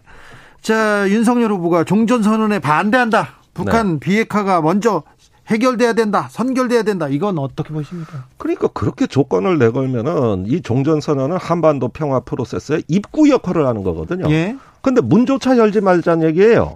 거기에다가 그 윤석열 후보는 저 남북 군사 합의서도 파기할 수 있다 그러지 않았습니까? 네. 그러면 뭡니까? 남아 있는 평화의 그 장치들. 예. 지금 이렇게 한반도가 안정돼 있는 게 그 군사 합의서 역할이 대단히 중요한 건데 네. 정전 협정 이후에 최초의 군비 통제 합의서인데 네. 이걸 북한 남한 서로 안 깨고 아직까지 살아있는 이 협정을 죽이자 그러면 이거 어떻게 되는 겁니까? 예측 불가능한 미지의 불안한 세계로 가는 거예요. 네. 이런 어떤 그 경거망동한 이런 말 해서는 안 됩니다, 이거. 어, 종전 선언을 하면 주한미국 철수한다 이렇게 반대하는 사람들도 있습니다. 아니 김정은 위원장이 음. 그 종전 선언은 한미 동맹과 아무런 관계가 없다고 본인이 직접 우리한테 얘기했고 예. 이것이 주한미군 철수라든가 뭐 유엔사 해체라든가 한미 동맹하고는 관계 없이 종전 선언에 관심이 있다고 본인이 한 얘기고. 네. 그래서 저 트럼프 대통령하고 만나서 종전 선언 체결하기로 둘이 합의까지 한 거예요. 네. 그런데 우리가 왜 이게 저기 저 말하지도 않은 걸 갖고 걱정해야 됩니까? 아니 우리가 걱정도 팔자지 그래. 어 그렇게 하다 보면 불안해서 삽니까? 아닌 건 아닌 겁니다. 네. 네. 나경원 전은 미국 가서 미국 의원들 상대로 종전 선언 반대한다. 이게 그 이렇게 어, 운동하고 다니셨던데. 아, 제가 그때 옆에 있었어요. 그래요? 예, 같이 갔었어요. 그랬습니까? 예, 여러 당 같이 갔죠. 그래서 뭐라고 했어요? 좀 말리셨어야 될 거 아니에요?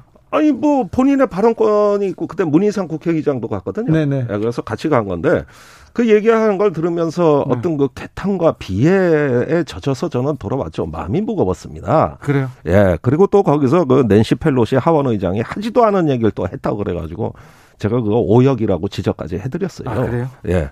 그래서 그 미국도 이 종전선언 자체는 반대하지 않습니다. 그래요? 예, 대의는 같은 거예요. 단지 어떤 시점에 전략적으로 이걸 해야 되냐.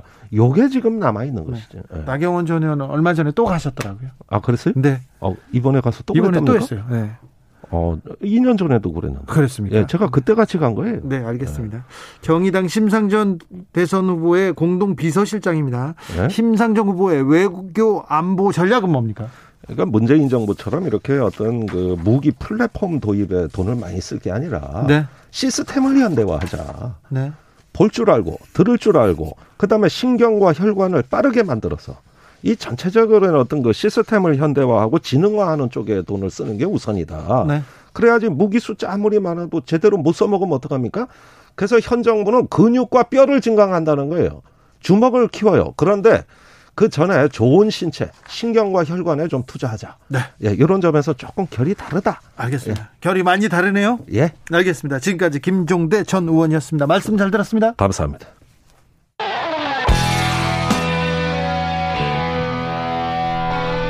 스치기만 해도 똑똑해진다. 드라이브 스루 시사 주진우 라이브.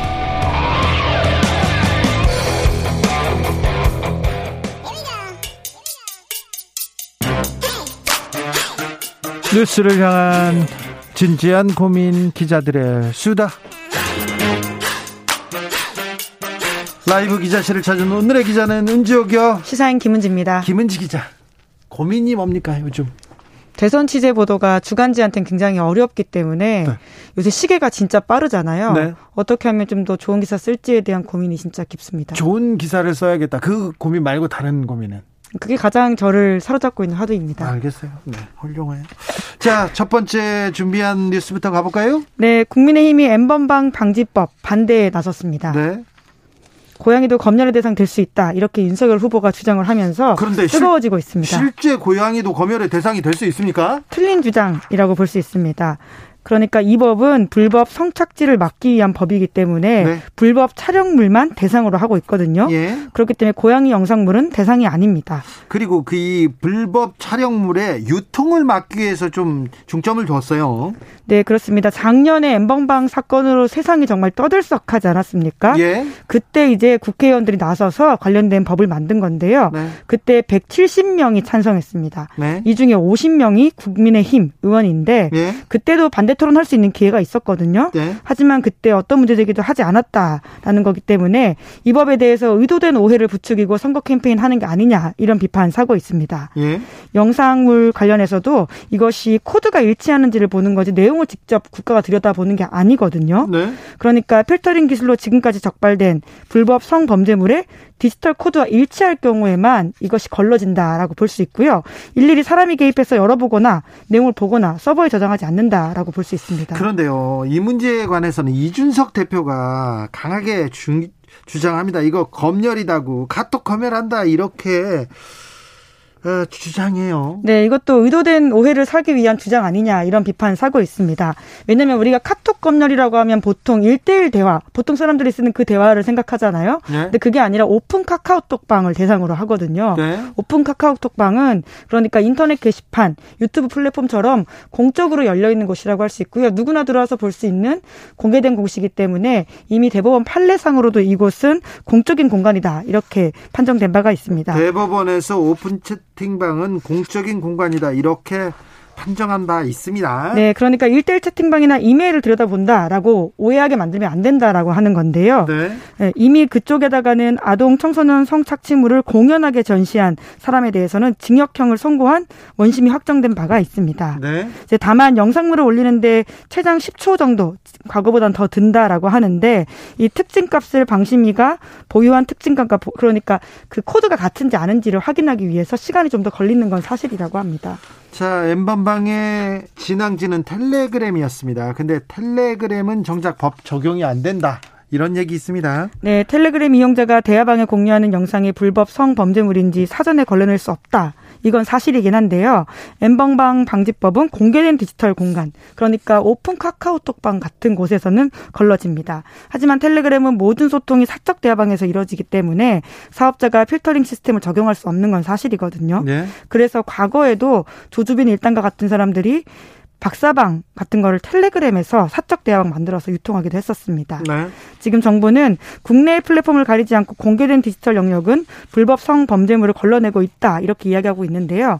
폐쇄형 서비스 텔레그램 사적방 같은 경우에는 수사기관과 공조해서 대응하겠다라고 밝히고 있습니다. 자 텔레그램에서 뭐 나쁜 짓 하면 안 걸리겠지. 다 걸립니다. 수사기관이 들어가면 다 국내외 플랫폼 다 가리지 않고 수사할 수 있으니까 어, 꼼짝 말합니다. 그런 생각은 아예 접어두세요. 네, 조주빈 네. 일당이 실제로 적발이 됐고 재판을 받아서 아주 강한 처벌을 받았거든요. 자기들은 안 걸린다고 계속 얘기했잖아요. 다 걸립니다. 네. 이규창님께서 김은지 기자 힘내세요. 좋은 기사 쓰려고 애쓰는 모습 보기 좋습니다. 얘기합니다. 네. 네, 감사합니다. 기자들은 뭐 기사를 쓰기 위해서 좋은 기사를 쓰기 위해서 항상 고민하죠. 달려가죠.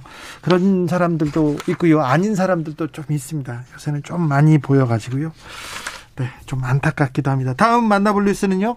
성추행을 당한 후 극단적인 선택을 했던 공군 하사 사건과 관련해서 새로운 사실이 드러났습니다. 어떤 내용이죠? 네, 가해자 이준희가 주거, 주거 침입 및 강제추행 혐의로 재판을 받고 있는데요. 네. 경향신문이 해당 수사 기록을 입수해서 보도했습니다. 아, 그러니까 극단적인 선택을 한 그 여군의 집에 먼저 들어가 가지고 뭘 약간 어 먼저 들어가서 뭘 없앴다 이렇게 의혹을 받는 그 사건 말하는 거죠. 네, 그 가해자 관련해서 좀 더 구체적인 내용들이 드러나서 저는 굉장히 이 내용을 보고 깜짝 놀랐었는데요. 예. 좀더 사건을 설명드리면 가해자가 그 피해자가 출근하지 않자 방범창을 뚫고 집에 들어갔다. 이 사실은 알려진 바가 그렇죠. 있습니다. 예. 그런데 이제 이 시신을 발견했던 이준희가 112나 119에 신고하지 않고 현장에서 피해자의 물건에 손을 댔는데요. 예. 그러니까 수사기관보다 먼저 현장에 가서 증거물에 손을 댔다 이렇게 볼 수 있습니다. 뭘 없애고 싶고 뭘 지우고 싶었나 본데 무엇보다 유서는 발견됐습니까?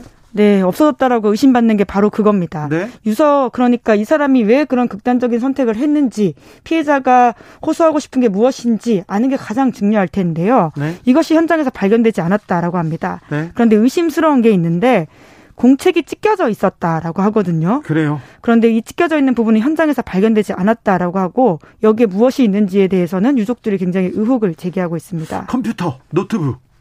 네, 굉장히 중요한 디지털 증거인데 네. 이것도 평상시에 피해자가 사용하던 게 현장에서 발견되지 않았습니다. 군경찰에서 어떻게든 찾아보려고 수소문했다라고 하는데 끝내 찾지 못했다라고 하고요.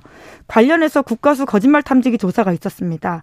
가해자에게 현장에서 노트북이나 유서 등 기록물을 챙겨 나온 적이 있느냐 이런 질문이 있었는데 가해자가 아니다 이렇게 부인했거든요. 네. 그런데 거짓말이다라는 판정이 나왔다고 합니다. 아니 하사가 출근을 출근을 안 해요. 전화도 안 받아. 그렇다고 해서 바로 달려가서 방범창을 뜯고 들어간다. 이거 조금 상식적으로 이렇게 들리지 않는데요. 네, 굉장히 상식적이지 않다라고 볼 수 있죠. 네. 네. 왜 집에 들어갔다고 합니까? 자는 줄 알고 깨우기 위해서 들어갔다라고 합니다. 그럴 그럼, 경우엔 전화를 계속하거나 아니면 112나 119 이런 데 신고를 하는 게 상식적이지 않습니까? 평소에도 그러면 방범창을 뜯고 잘 들어갔었나요, 이 집에? 뭐 그러지 않았던 것으로 보이고요. 예? 그리고는 그 사진을 보면요. 현장 감식반이 찍은 현장 사진이 있습니다. 예? 아파트 복도에서 창문을 통해서 안을 볼 수 있는데요. 사람이 숨졌다라는 사실들을 충분히 볼 수 있다라고 해요. 아, 그래요? 이제 그럼에도 불구하고 들어가서 무언가 행동을 했다라고 하는 것 때문에 의심을 받고 있고요. 실제로 주거 침입 혐의로 재판을 받고 있습니다. 네. 그리고 같이 갔던 주임 원사가 있는데요. 해당 주임 원사 또한 창문을 통해서 그 아내 모습이 자세히 보였다. 그래서 그 가해자에게 밖으로 나오라고 했다 이런 이야기까지 하고 있습니다. 예. 그리고 또 우리가 현관문에 그 거울이라고 하나요? 외시경이라고 보통 이야기하는데 아 밖에서 안에서 밖을 볼 수 있는 그 창이 있잖아요. 예, 예. 그게 엠보싱 무늬가 있는 휴지로 가려져 있었다라고 하는데요. 굉장히 이례적이잖아요. 안에서 무슨 행동을 하는지 보지 못하게 하는 것처럼 보이니까요. 네. 근데 이것에 대해서도 유족들이 문제 제기를 했는데 어 그 DNA가 누구 건지는 발견되지 않았다라고 합니다. 아무튼 가해자 이준이가 이모 준이가 하... 성추행을 했는데 또 다른 여군을 성추행한 정황도 나왔습니다. 네, 해당 수사 기록에서 또 다른 가해 의혹이 있다라는 부분도 있다고 하는데요. 군이 그러니까 제대로 된 조사나 징계하지 않았다라고 볼 수 있죠. 지난해 실시됐던 준사관 근무 평정이 있었는데 이때 피해를 호소했던 사람이 있었습니다.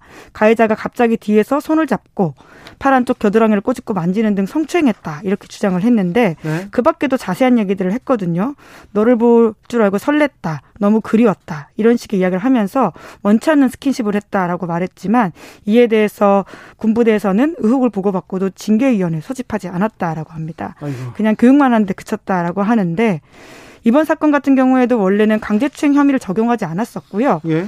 주거 침입 혐의만 적용해 있다가 유족들이 반발하니까 뒤늦게 군 당국이 나서서 기소가 추가된 사건이기도 합니다. 그러니까 얼마나 이런 성범죄에 대해서 군이 안일하게 대응하고 미흡하게 보고 있는지를 계속해서 지적할 수밖에 없는 상황입니다. 성범죄에 대해서 군이 좀, 좀 빠르게 나서서 사건 관계만 제대로 파악했어도 이 억울한 희생은 줄일 수 있었는데, 하, 왜 군에서는 계속 이런 사건이 터지는데 거기서 배우지 못하는지 좀 안타깝습니다. 아, 다음 뉴스로 가보겠습니다. 내일 중국과 러시아 정상이 만납니다. 네, 이거 어, 미국이 베이징 올림픽 외교적 보이콧 선언했어요. 그래서 좀 이 정상회담 좀 눈길이 갑니다.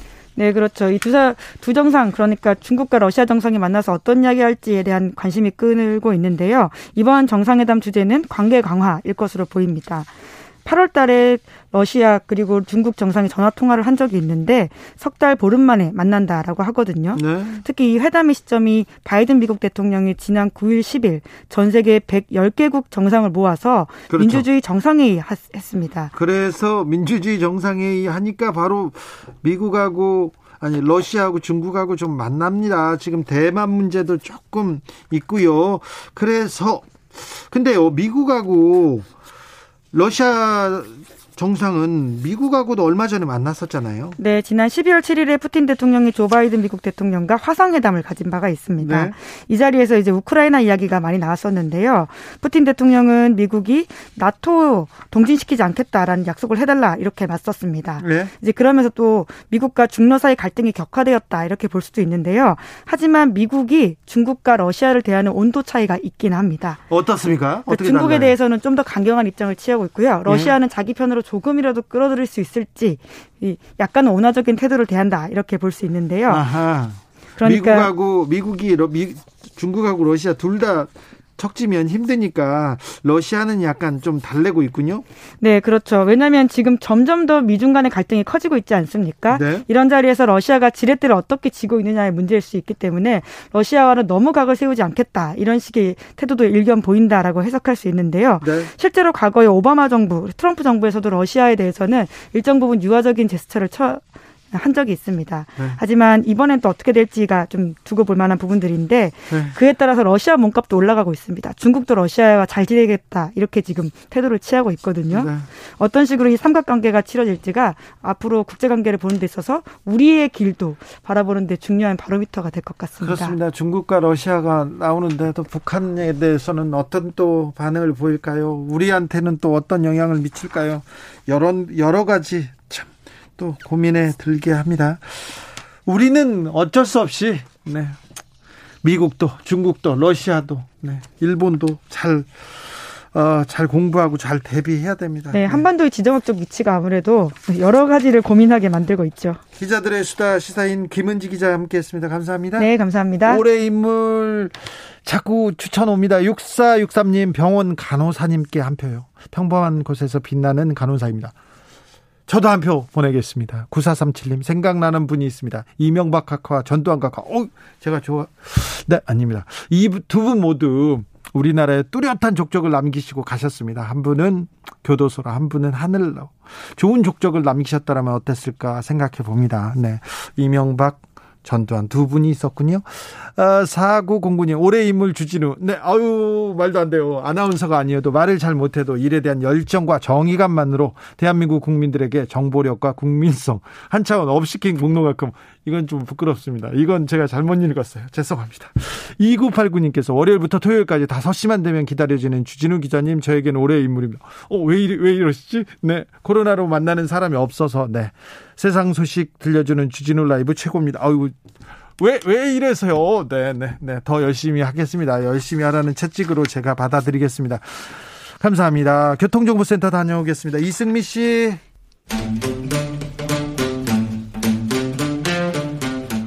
2030 청년이 보고 듣고 느끼는 대선 전쟁 그것이 궁금하다 MZ 세대에게 묻는다 요즘 뻔하니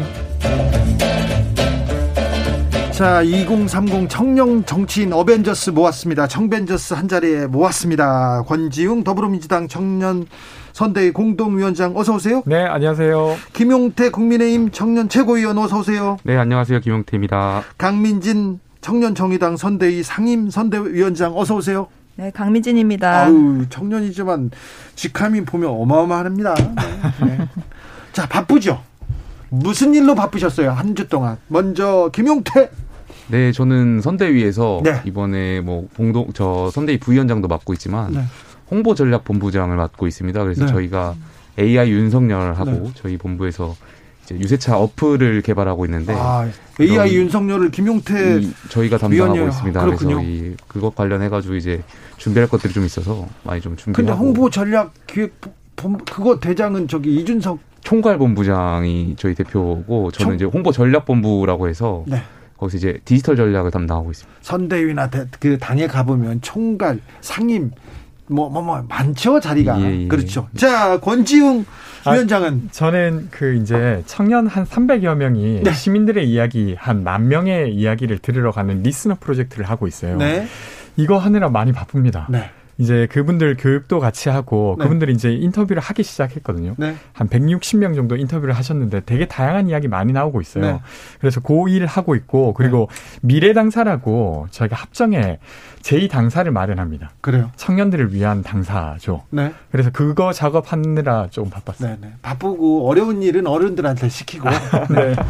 좀 편하고 좋은 일 먼저 네. 알겠습니다. 성과 나는 일은 많이 하십시오. 강민진 자 대표 는 어떻게 보내셨어요? 네, 저희는 어제 심상정 후보와 함께 이 코로나 때문에 일자리를 구하지 못하거나 네. 또는 이제 교육을 제대로 받지 못한 청년들을 위한 공약을 발표를 했는데요. 네. 지금 코로나 손실 보상이 자영업자나 이런 분들에 대해서는 논의가 되는데 네. 청년들이 잃은 기회, 손실에 대해서는 논의가 잘 안 되고 있습니다. 네. 그래서 이제 이 코로나 세대인 청년들이 네. 앞으로 이제 이 악영향이 장기적으로 지속될 수 있거든요. 네. 이런 피해를 최소화하기 위한 어, 일자리 대책 또 부채 경감 대책 이런 부분들을 발표를 했습니다. 이번 대선에서는 청년 청심을 잡겠다고 대선 후보들 각 당에서 열심히 뛰고 있지 않습니까?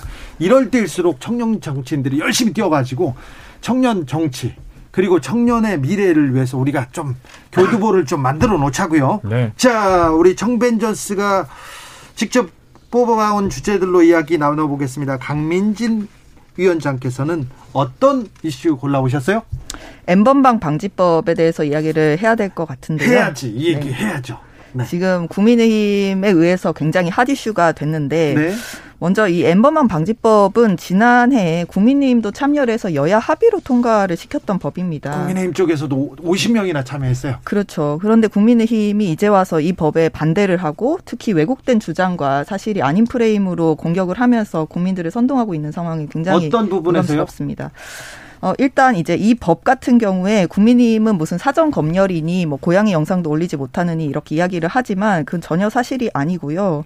이 누가 채팅창이나 이런 부분들 들여다보는 것이 아닙니다. 그러니까 사전 감시가 아니라 어떤 성범죄물로 신고가 된 영상이나 사진과 동일한 컨텐츠가 올라오면 기술적 자동적으로 필터링을 하게 되는 거거든요. 네. 이게 예를 들면 이제 게임 채팅방에서 특정 욕설을 쓰면 블라인드 처리가 자동으로 되잖아요. 네. 이런 것과 유사한 방식이고 이건 전혀 누가 들여다보거나 감시를 하는 부분이 아닙니다. 이 법으로 인해 제한되는 자유가 있다면 성범죄물을 유포할 자유밖에 없다. 이렇게 말씀드리고요. 그리고 사적 대화방엔 아예 적용이 안 됩니다. 공개된 오픈 채팅방 또 게시판, 웹하드 이런 부분에만 적용되는 거기 때문에 프라이버시 침해 여지가 있다라는 말도 틀린 주장입니다. 이 부분은 국민의 국민의힘 김용태 위원께서 한마디 하셔야 되겠네요. 예, 예. 저도 뭐 디지털 성범죄 관련해서 근절해야 된다고 생각하고 있고요. 네.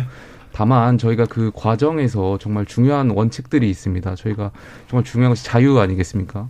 어, 국가가 개인의 어떤 표현의 자유나 통신의 자유를 검열하고 한다는 것 자체가 저는 있을 수 없는 생각이라고 되고요. 이미 우리 헌법 제18조에 통신의 그 자유, 비밀을 침해받지 않을 자유가 있습니다. 그래서 그렇기 때문에 저는 이 법안이 어, 오남용의 소지가 있다고 생각되고요. 그리고 강화와 어, 보완이 필요하다고 하셨는데 저는 뭐 강화와 보완의 측면에서 어 글쎄요 그 검열 측면에서 있으면 저희가 지난번에 테러 방지법이 있었, 지 않습니까? 네.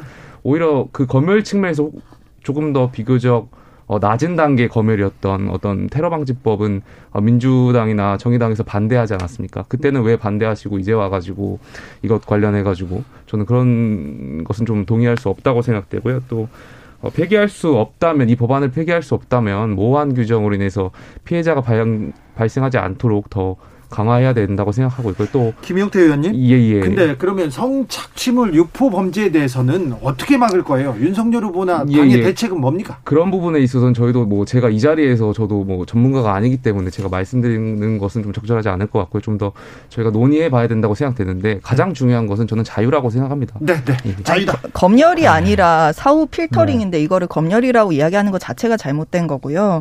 이 윤석열 후보나 이준석 대표님한테 말씀드리고 싶은데 이 엠번방 방지법 대, 반대를 할 거면 대체 이 디지털 성범죄의 악질적인 재유포 이거를 막을 대책이 뭐냐 이것부터 내놓고 이야기해야 양심이 있을 거라고 생각합니다. 네. 지금 있는 조치마저 없애겠다는 거는 이 피해자들을 외면하겠다는 거나 다름없다 이렇게 생각합니다. 네. 그러니까 이제 저도 그렇게 보는데요. 민주당 권지웅 이걸 검열이라고 하는 프레임 자체가 사실은 스스로도 설명하기 어려울 거라고 보여요. 그러니까 예를 들면 저희 유튜브 쓰고 있지 않습니까? 페이스북도 쓰고 있고 네. 거기에도 바, 같은 방식으로 어, 부적절한 영상 같은 경우는 차단이 되고 있어요. 근데 그렇다고 해서 저희가 검열받는다고 생각하지 않잖아요. 그건 어떤 어, SNS 공간을 더 안전하게 만들기 위한 조치라고 이해하고 있고 많은 국민들이 그렇게 쓰고 있는데 그와 거의 비슷한 방식으로 적용하는 이것은 검열이다 이렇게 말을 하고 있으니 그러니까 저는 말이 안 된다고 생각하고 당연히 국민들 입장에서 검열당한다고 하면 그게 불편하고 저는 무서울 거라고 생각합니다. 근데 이건 그게 전혀 아닌데도 불구하고 그렇게 주장하고 있으니 네. 전 설득력이 많이 떨어진다고 아무튼 봅니다. 권지웅 민주당 그거는요 윤석열 후보하고 이준석 대표한테 따지고 김용태 최고한테는 이만 하겠습니다. 네, 알겠습니다. 자 김용태 최고위원이 뽑은 이슈 가보겠습니다. 어떤 이슈로 얘기하고 싶습니까? 저는 저희 후보님께서 어제 말씀드렸던 어, 새로운 정치에 대해서 좀 말씀을 드리고 싶습니다. 윤석열의 새로운 정치. 아유 궁금합니다. 네네. 뭐예요? 새로운 정치라는 것은 과거의 어떤 문법에서 좀 벗어나는 것이라고 생각됩니다. 네? 아무리 나이가 젊고 어리다고 하더라도 기존의 구태 정치와 닮아간다면 저는 그건 새로운 정치라고 생각하지 않고요. 예? 그런 것을 저희가 많이 봐왔지 않습니까? 뭐 예? 어, 지난 4년간 민주당에서 뭐, 뭐 김남국 의원이라든지요, 뭐 조국 전 장관을 옹호하는 그런 정치는 저는 어, 새로운 정치라고 생각하지 않고요. 좀 기득권의 어, 소신에 좀 있다면 기득권에 반할지라도 목소리를 내고 하는 것이 저는 새로운 정치라고 생각하고 있습니다. 자, 새로운 정치 어떻게 보셨습니까? 민주당 권지웅. 그러니까 저는 이 주제를 정하셨을 때 좀 의아하긴 했습니다. 왜냐하면 지금 제가 보기에 꼭 타당이어서가 아니라 그냥 좀 그냥 시민 입장에서 보더라도 윤석열 후보가 지금 꾸리고 있는 캠프가 어 김한길 전 대표 그리고 이제 김종인 대표 그리고 이런 식으로 이제 꾸리고 있는 상황인데 어떤 게 어느 지점에서 새로운가 그리고 청년 위원장도 스스로가 맡으셨잖아요. 근데 이제 청년 위원장으로서 청년에 대한 이야기를 했던 것을 돌아보면 120시간 노동하자. 그리고 최저임금 사실상 거의 폐지 발언을 하셨죠. 근데 이런 것이 어떻게 시민들이 보기에 새로운 정치일까 이런 생각이 좀 듭니다. 사실 그 윤석열 후보님 같은 경우는 여기 계신 김용태 최고위원님이나 이런 분들보다 국민의힘 안에서 더 극우적인 주장을 하고 계시거든요. 이제 최저임금 폐지 발언도 그렇고 120시간 노동 발언도 그렇고 또 전두환 씨 관련한 발언도 그렇고 이제 극우를 대변하는 듯한 그런 행보를 많이 보이고 계신데 어떤 새로움을 보여주시겠다는 건지 잘 이해가 안 됩니다. 지난 예, 김용태입니다. 제가 말씀드리겠습니다. 네. 그 지난주에 저희가 이벤트 중에 하나가 이제 무소속이었던 이용호 의원께서 저희 당에 이제 입당하는 행사를 가졌습니다. 예? 그 과정에서 지난 4년간 정말 잘못된 것을 지적하지 못했던 것이나 정말 상식이 무너져가는 것에 대해서 분노를 느끼셨다고 표현을 하셨던 것 같은데요. 이러한 과정들이 저는 뭔가 잘못된 것을 잘못되었다고 말할 줄 아는 그런 시스템이 작동해야 된다고 생각하고 있고요. 저희가 네. 계속해서 뭐 여기서 지금 말씀 다 드릴 수는 없겠지만 네. 민주당에서 활동하셨던 분들께서 선출직 의원께서 계속해서 저희한테 이제 입당 타진을 해오고 계십니다. 그 과정의 그 이유는 단 하나입니다.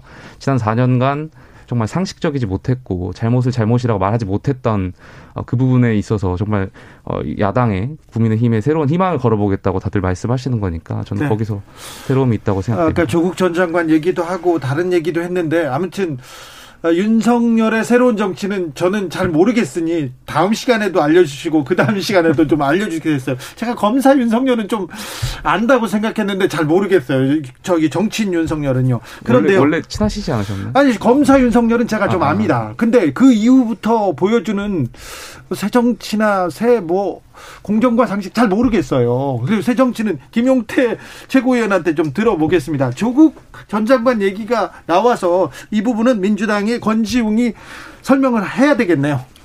어, 저는 사실 조국 전 장관에 대한 사과 논란이 계속 있었지 않습니까? 저는 사과할 부분이 분명 있다고 생각합니다. 그러니까 예를 들면 그 논문을 그런 방식으로 썼다. 그러니까 어떤 누군가의 도움으로 고등학교 2학년 친구가 그걸 썼다는 것 자체가 제가 되게 놀란 일이었는데 그래서 그런 것들을 청년들이 보면서 되게 큰 박탈감을 느꼈을 거라고 생각하고 그건 아주 필요한 일이라고 생각합니다. 네. 네. 아니 근데 조국에 대해서 이재명 후보가 사과를 했다고 하지만 사실 민주당 인사들은 계속해서 조국 장관에 대한 옹호 발언이라든지 그런 것들을 하고 있거든요.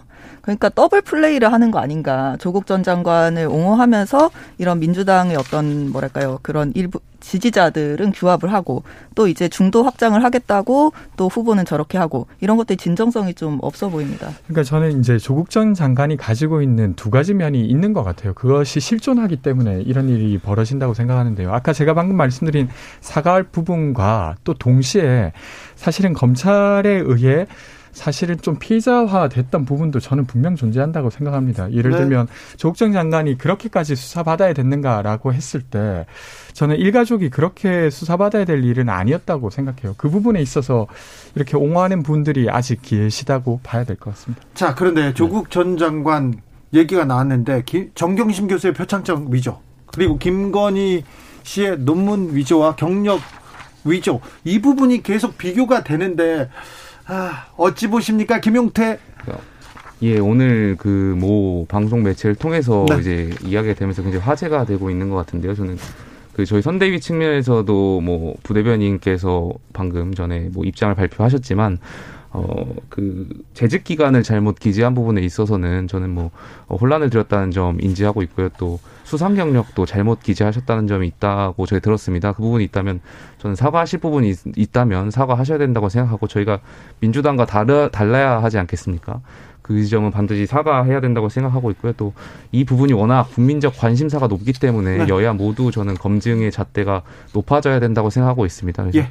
이 부분에 있어서는 어, 사과를 좀 적절한 시점에 하실 필요가 누가 있다. 해야 됩니까 사과를? 뭐그 해당 되시는 분이나 아니면 네, 뭐 김건희 씨나 아니면 뭐 잘못 기재한 부분이든 착오에 네. 의한 부분이든 명확하게 다시 말씀을 하시고 그 김건희 씨 같은 경우에 허위 수상 기록을 했다라는 것이 확인이 된 거거든요. 근데 이거는 공정의 가치를 정면으로 위배를 한 겁니다.